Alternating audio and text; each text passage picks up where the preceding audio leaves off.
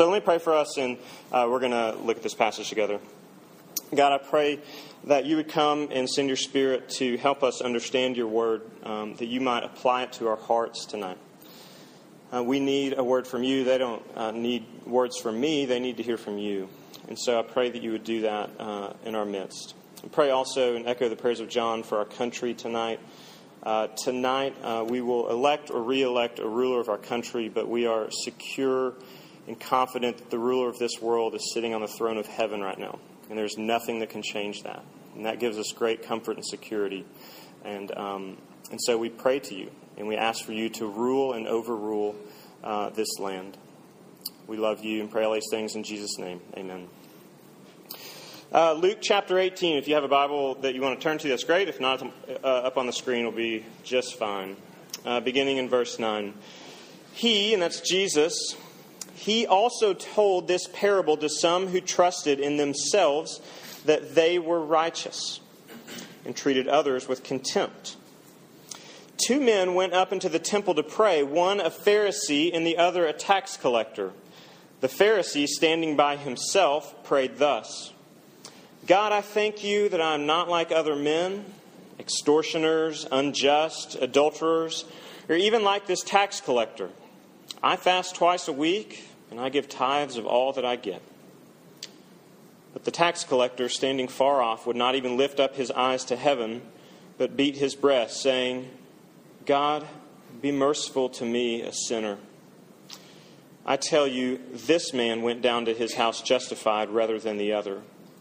For everyone who exalts himself will be humbled, but the one who humbles himself will be exalted. This is God's word. Let's give our attention to it. Um, I will be very forthright and quick to say that I struggled. I struggled a lot with this passage and with preparing for this talk tonight. Um, because it's really it's a it's a very familiar passage to many of us in this room and even if you know if you're not even in christian circles there's kind of this this is like the sinner's prayer i mean this is a very common kind of prayer that the tax collector gives out here and i struggled with what to do in the midst of a passage that is so familiar and i found myself making it just much more complicated than it actually is and i was kind of getting into the intricacies and all these things and i was wanting to be really cute and novel with it and um, that led me to about noon today calling like all my pastor friends and was like, uh, someone help me. I don't really know what to say tonight. And um, Ricky, who's the pastor of uh, River Oaks, church here in town that supports us, um, I called him. I said, man, I'm, I'm doing the parable of the Pharisee and the tax collector. Can you help me? He said, well, um, what does it mean to you? How have you struggled with self righteousness um, over the past six months? And so uh, I started thinking, and well, I got to this morning, and then I realized I had an example, and uh, so we're going to start there. So uh, this morning, as I think about my own self righteousness, um, I was sitting at Starbucks preparing, but not really preparing. I was very frustrated. And uh, I sat there, and I had just voted, and I came back, and I was sitting there in my chair with my I voted sticker on. And I proceeded to look at all of the people in line and pass judgment on them whether or not they had a sticker on. Um, right? It sounds ridiculous, and I realize it is as it's coming out of my mouth. Um, but like I was actually feeling in some way, very strange way, superior to the people who didn't have a sticker on. Right. Um, and that just kind of an intro to say this that when we think about this parable, when we think about the idea of, of being self righteous, that it is way, way, way, way more practical and related to our day to day life than most of us probably think. That we tend to think of self righteousness as being this very kind of precise, precise theological idea that, you know, only certain people do at certain times and all this. But y'all, it is it's the stuff of everyday life. For I would, I would actually go on to say all of us in here. Now, we do it in different ways and for different reasons, but self righteousness is more of a reality than we usually think. But what is also true is that God's gift of love for us through Jesus addresses that self righteousness and, and, and thus also matters to us more every day than we think. Okay, so both of those are true at the same time that self righteousness is a problem for us, but also that the gospel of Jesus addresses that. And the way that I want us to begin to see that this is a, a very day to day problem for us is that let's look at this, the two kind of the characters in this story and see who might that be in our day and age. So let's talk about this Pharisee and tax collector first tonight. Um, the Pharisee is uh, he's a very religious person.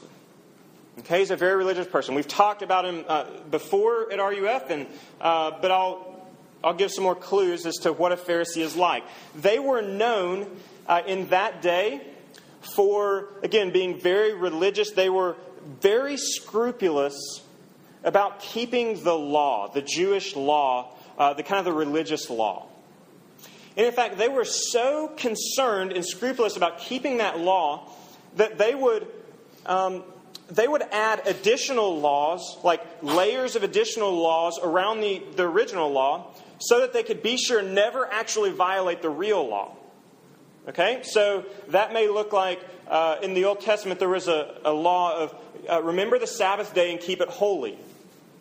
Okay? It's a great law. It still applies to us in, in the sense that um, we are to rest, and God calls us to rest from our normal labors. But what the Pharisees would do is they would add all of these other things to it, kind of like uh, cushions around it. And they may violate those, but they're never actually going to get to the law. And so, in, in, in so doing, they were providing a way of salvation. That if they never broke the law, then they could consider themselves right or righteous. Okay?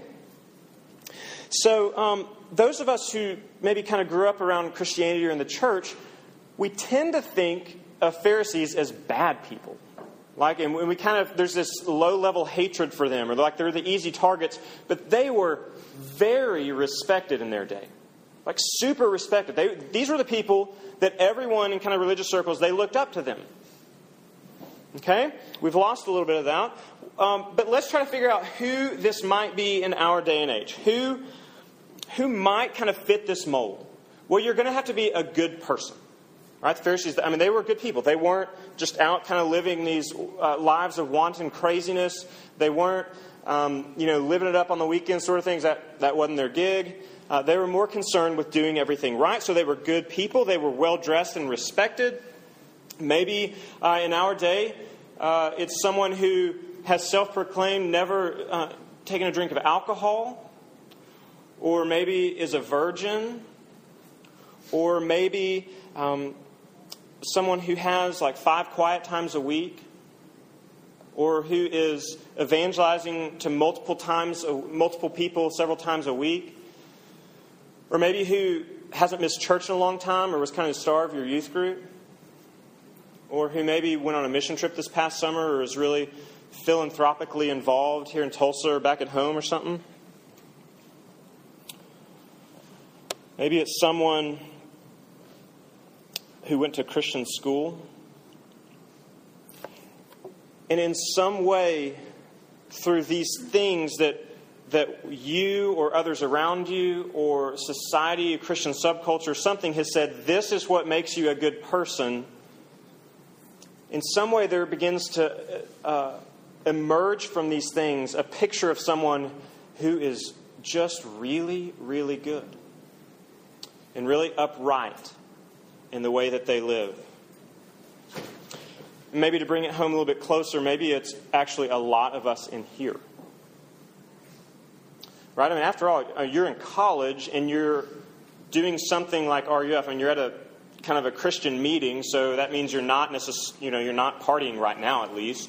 Um, uh, maybe it's someone on ministry team. Maybe it's uh, one of us in here who's an ordained minister in the PCA. Uh, you know, what I want us to see is that the more we kind of begin to emerge through this, that this idea of Phariseeism is very close, and it's actually within a lot of us in here. Um, and we have to see that if we're ever going to see what's going on in this passage. But secondly, there's this other figure, there's this tax collector. Now, he was very easily and readily identified as, uh, as like the schmuck of that society. And that's why Jesus uses, I mean, he's at both ends of the spectrum here. Kind of the most righteous, the most, uh, the best person. And then he's at the opposite end saying, and you got the tax collector. Um, now, why were they so hated? A lot of y'all uh, may know this. Um, but they were hated because the Roman government, they were Jews who were hired by the Roman government, so that already strike one, they're a traitor on their own people. And the Roman government would uh, send them out to collect taxes, and they would kind of um, accept the, the tax collectors would put up a bid, like, hey, I'm going to go collect these taxes, and I'm only going to charge the government this much. And so they'd do this, and so they'd go out there. And as the, the tax collectors were gathering taxes from the people, they would gather, gather over and above what the people owed. And so when they came back, they would hand the Roman government their due or the bid with the amount they agreed upon, and they would pocket the rest. And this is just how it was, and people knew that. And so people hated tax collectors. They really, really did hate them. And in addition to that, they were out kind of mingling among uh, the Gentiles and the, the downcasts of society. And so that made them unclean. So if you're a Jewish person and you're mingling with unclean people, then you become kind of religiously dirty also. Okay, so there's several things going against him. Now imagine this scenario where um, this man is walking up to the temple to pray also. Now you have the Pharisee, and it's like, well, that of course he's going to go pray. That's what the Pharisees do. They pray. They go up there to pray. But imagine this man who is a nobody. He's worse than a nobody. He's a somebody that people hate. And he is walking up to this temple imagine thinking, I don't belong here. What am I going to pray? Uh, my people hate me. God, do you hate me? I wonder if he's going to hear me. He's unclean. He's an outcast. So, in our day, uh, to, uh, to, our group in here, us good Pharisees, um, this is probably going to be the drunk. This is going to be the slut. This is going to be the person who you look at and you just kind of feel good about yourself because you know them and you know what they do. Uh, it's going to be the guy or the girl with loose morals or the gossip or um, someone who cheats or parties, the misfit, the outcast, the one who smells weird. Um, in some ways, an outsider is awkward, is judged or unwanted. Um, Now, we all know people like that. We know people who are awkward. We know people who. Um, oh, sorry, Chance. I forget you hate that word.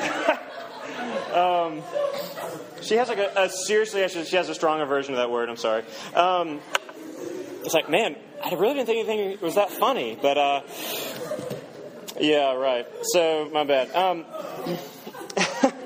it, it's people that um, you get it, right?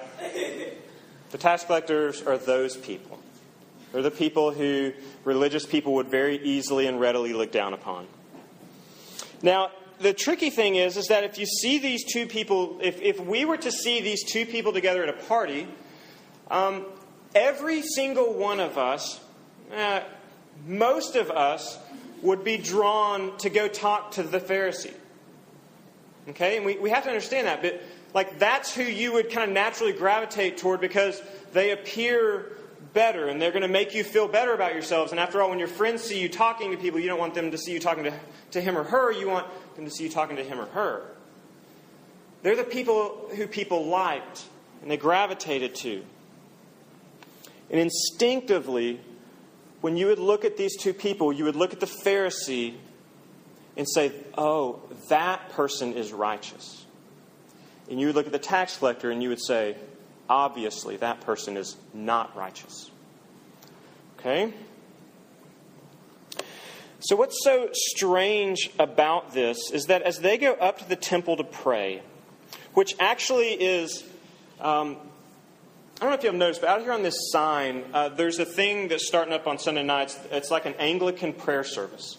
What that actually means is it's actually more like a worship service. They just call it a prayer service. And that's what this word pray in this passage means. It's, it's most likely one of the twice a day atonement services where people would go up the temple and the priest would sacrifice an animal and, and put its blood on the altar to show that God was accepting this sacrifice for people's sins. And so people would go up and they would be a part of that ceremony and they would thank God that this atonement or this payment was made to cover their sin. And so here are these two people walking up to, uh, to the altar, to the temple to pray or to worship. We're going to talk about what they do and what they say in just a minute. But what's so strange about this and about self righteousness is that as we see it on paper, you know, as we kind of read about this parable, we look at it and it's just like, oh, well, that guy's a jerk. Like, he's, he's not very nice. And, and some of us know self righteous people around us, and, and we know that they're just not very nice. And we really don't like to be around them all that much in real life because of the way they are, even though we really don't want to be like a tax collector. But what I want us to see, it's weird, is that there's actually there's an attraction about self-righteousness that we don't catch. That is very much there and is very much why most of us in here struggle with this on a day to day basis. But it's true that that attractiveness is also very destructive. So, what's so attractive and destructive about it?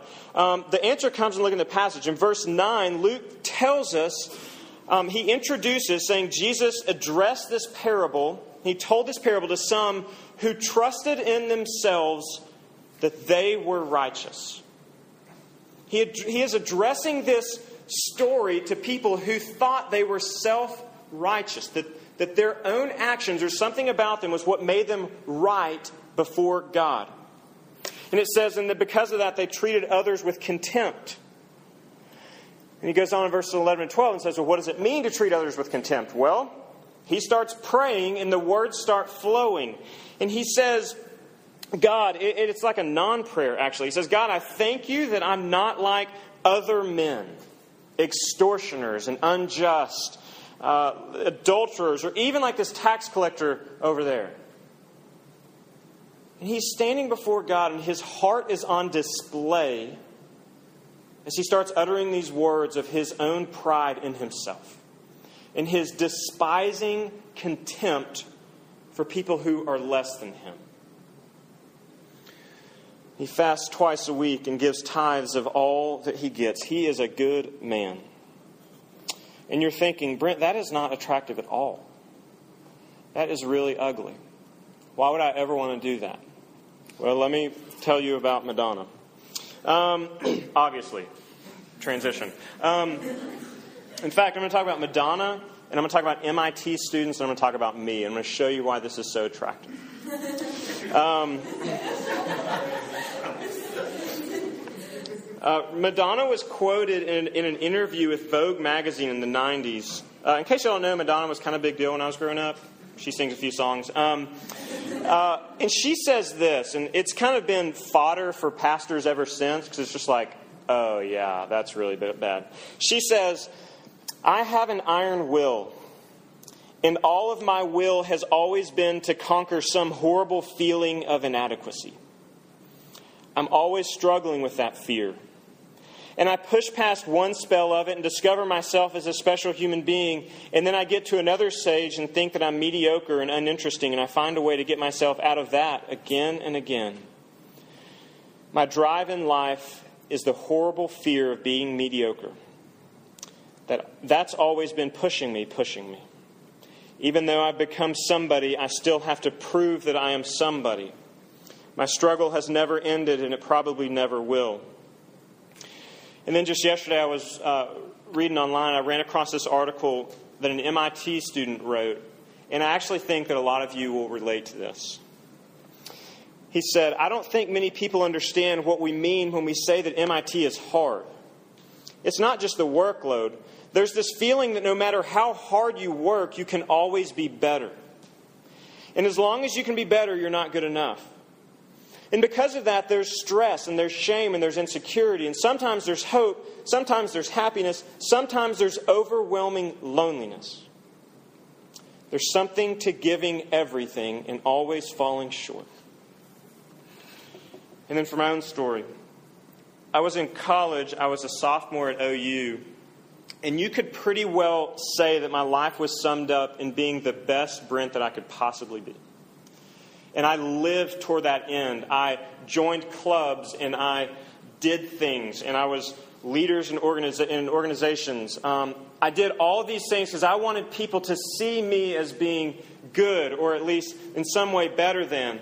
And this was on full display when I was a sophomore and I was being interviewed for this thing called Crimson Club, which was a prestigious thing you could be a part of.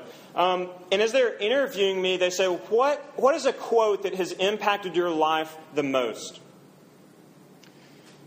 That's kind of a hard question on the spot. But here's the quote that I said Mediocrity gives someone a chance to be better. And um, what's most sad about that is that I made it up on the spot. That that actually was just an overflow of my heart. That, like, I looked out at the world, when I looked at other people, I wanted to dominate them. I didn't want to be even average with them, I wanted to be better than them. And the idea that I was going to kind of be middle of the road and average set me on this path of trying to justify myself through my own actions through doing enough, through being good enough, through being in style enough, through having enough friends, through having the right friends. And like Madonna and like the MIT students, and like the Pharisee in this story, and I'm guessing a good many of us in this room, this is what makes self righteousness so devilish and so attractive. Is that in the self righteous system, you have a chance to justify yourself that you think I can be good enough, or I can at least be better than, or prettier than, or more fashionable than, or more popular than, or listen to cooler bands than, or be hipper than. And what it does is it lowers the standard from God and His sense of perfection it lowers the standard of the people around you, and that feels very attainable. Because if you can't add up to God's standard, if you can't keep kind of this ultimate perfection, then at least you can be better than the people around you. And we love that because it gives us something that's attainable, and I get to rely on myself. In some ways, that feels super amazing. It feels really amazing. It feels really good sometimes. And that's why we do it. But in some very real and very related ways, it is destroying us. It is destroying you. Let me explain why. Because when you rely on yourself, you are responsible when the standard changes. Think with me for just a minute.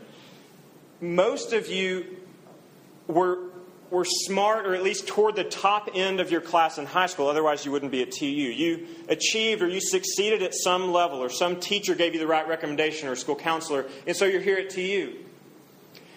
And so think about high school. You were better than most of the people around you, or smarter than most people around you, or more involved, or something. And then when you get to college, you realize, and there's that terrible moment for some of you when you realize that the standard has changed. That all of a sudden I'm around people who were higher achievers than I was, and people who are smarter than I am. And when the standard changes, your sense of self worth, if it's tied to that, it, it changes also all of a sudden you begin to feel worse and worse about yourself, and, and what you once were is being cracked and broken. And you begin to be destroyed from the inside out. But another way that self righteousness destroys us is what we found in just a few moments ago that was so attractive is that you have to rely on yourself. You have to rely on yourself. If that is the system you're choosing to go through life with and to make yourself feel justified or feel like you're worthwhile or that you weren't a waste of cells or, you know, or your mom and dad's money, you have to rely on yourself. It's all you've got. But listen to what this gets you. Listen to what Madonna said a little closer. She said, Even though I've become somebody, I still have to prove that I am somebody. She made it in many, many ways. She was a somebody. She was extremely popular, extremely wealthy, extremely well known. She says, My struggle has never ended and probably never will. The MIT student said, There's this feeling that no matter how hard you work, you can always be better, and as long as you can be better, you're not good enough. I don't really have to ask you if you've ever felt not good enough. I just have to ask you, in how many different ways are you feeling not good enough? And the reason that we constantly are feeling like we are not good enough, that we don't add up to some standard, it's because we've gotten the wrong standard. We've decided in some way or another that we're going to rely on ourselves for our self worth. And I want you to see the weight of this that your joy and your happiness and your future are completely up to you. And that ought to scare the heck out of you. That ought to give you great fright because all of you know what goes through your mind. And you know how inadequate you feel at some of the things that you're trying to do well. And you know what it's like to look in the mirror and feel unloved or feel not pretty. When you get a test back, and it's not what you thought it should be, or it's what you feared it would be. And it's no wonder that some of us carry the anxiety that we do. Because you are looking to yourself to be your own Savior. You are trying to be good enough, and that thought is destroying you. But finally, I want us to see that there is this beautiful and yet difficult and freeing prayer that the tax collector offers. This parable isn't a parable about praying, it's a parable about righteousness. And in verse 13, Jesus shows us and gives us this picture of a tax collector, this terrible person, and he gives us an ear into his prayer. It says, The tax collector standing far off would not even lift up his eyes to heaven, but beat his breast, saying, God, be merciful to me, a sinner. He sensed his own unworthiness. He sensed that he wasn't good enough, that he wasn't clean enough, that he wasn't part of the accepted kind of in religious society. And so it says that he stood far off. Whereas the Pharisee, it said, stood by himself, he was trying to avoid the unclean. The tax collector knows himself to be that, that kind of person, and he, he self consciously removes himself from this very kind of religious scene at the altar there. And Ken Bailey says, and I, I think he's probably really right if you think, uh, as we see what's going on here, that he says at that prayer, when he says, God be merciful to me, a sinner, is actually better translated. I don't, I'm not trying to get you all to doubt the Bibles and the translation you have in front of you. There's just nuances in the Greek language. He said it's, it's probably better translated, Lord, make atonement for me. Now imagine this picture that here is this altar where, this animal is being sacrificed, and there are these religious people around it who are uh, thanking God or not thanking God. I mean, the guy was praying to himself, the Pharisee. And imagine this tax collector, this bad guy off to the side, and his only prayer is God, let that atonement, let that animal's blood cover me. Because I am a sinner. I am not good. I am not a good person here. And it's very difficult, but also very freeing to pray that. And it's difficult for each one of us to finally come to the point in our life where we're willing and ready to say, God, I, I can't do this. I can't be good enough. It's difficult to say that because we have to believe it. And the longer that you try to hold on to something about you, that you've done or that you're doing, the longer you try to hold on to one of those things to some way feel good about yourself, or at least better than others, then you can't pray that prayer. It becomes really hard to call yourself a sinner who needs someone to cover that if you can't believe that. And so it's difficult to say that. It feels like death to admit to someone. This is why we have such hard times actually confessing sin to one another It's because when the words come out of your mouth and you say, I don't have anyone to blame for that except for me, it feels like part of us is dying. And it is. And it's the best thing that could happen to you. Because though it is difficult, it's extremely freeing. Because you can finally admit who you actually fear that you are. You can finally look at the junk in your life, all of those thoughts of shame and of guilt that you have, and you can finally look at it and say, Golly, that's me. That's me. God, I need help. And if you've ever prayed that before, if you've ever thought that before, you know what it's like that it is like chains falling off of you. That you can finally be open. You can finally be known. And you can finally stop trying to impress somebody. And I would suggest that you will never be able to do that with other people and stop trying to live for them or to live for yourself until you can stand before God and know that He looks at you and He knows you and He loves you and He forgives you. Until that happens to you, you will live in this life paralyzed by the fear of who you think you might be. Look, uh, you've come to TU, and everywhere you turn, there's someone better and prettier and smarter, more achieved. Uh, is going to throw you for a loop in some way. And this has been really hard for some of you. Really, really hard for some of you. I've, I listened to you tell me that much. And I want to, I want us to end by thinking about this story of what, you, what will happen when your standard is wrong. I've got a friend who lives in Charlottesville, Virginia, and he was telling a story about um, playing the soccer in the park one day. And he said he was having a career day. He was out there and he was dominating this game. That he had a hat trick. He scored three goals in the first half. In the second half, he could hear the people on the other team um, talking about how to isolate him and keep him from getting the ball. And he could hear uh, in the huddle of his own team how everyone on his team was wanting to figure out how to get him the ball so he might score more.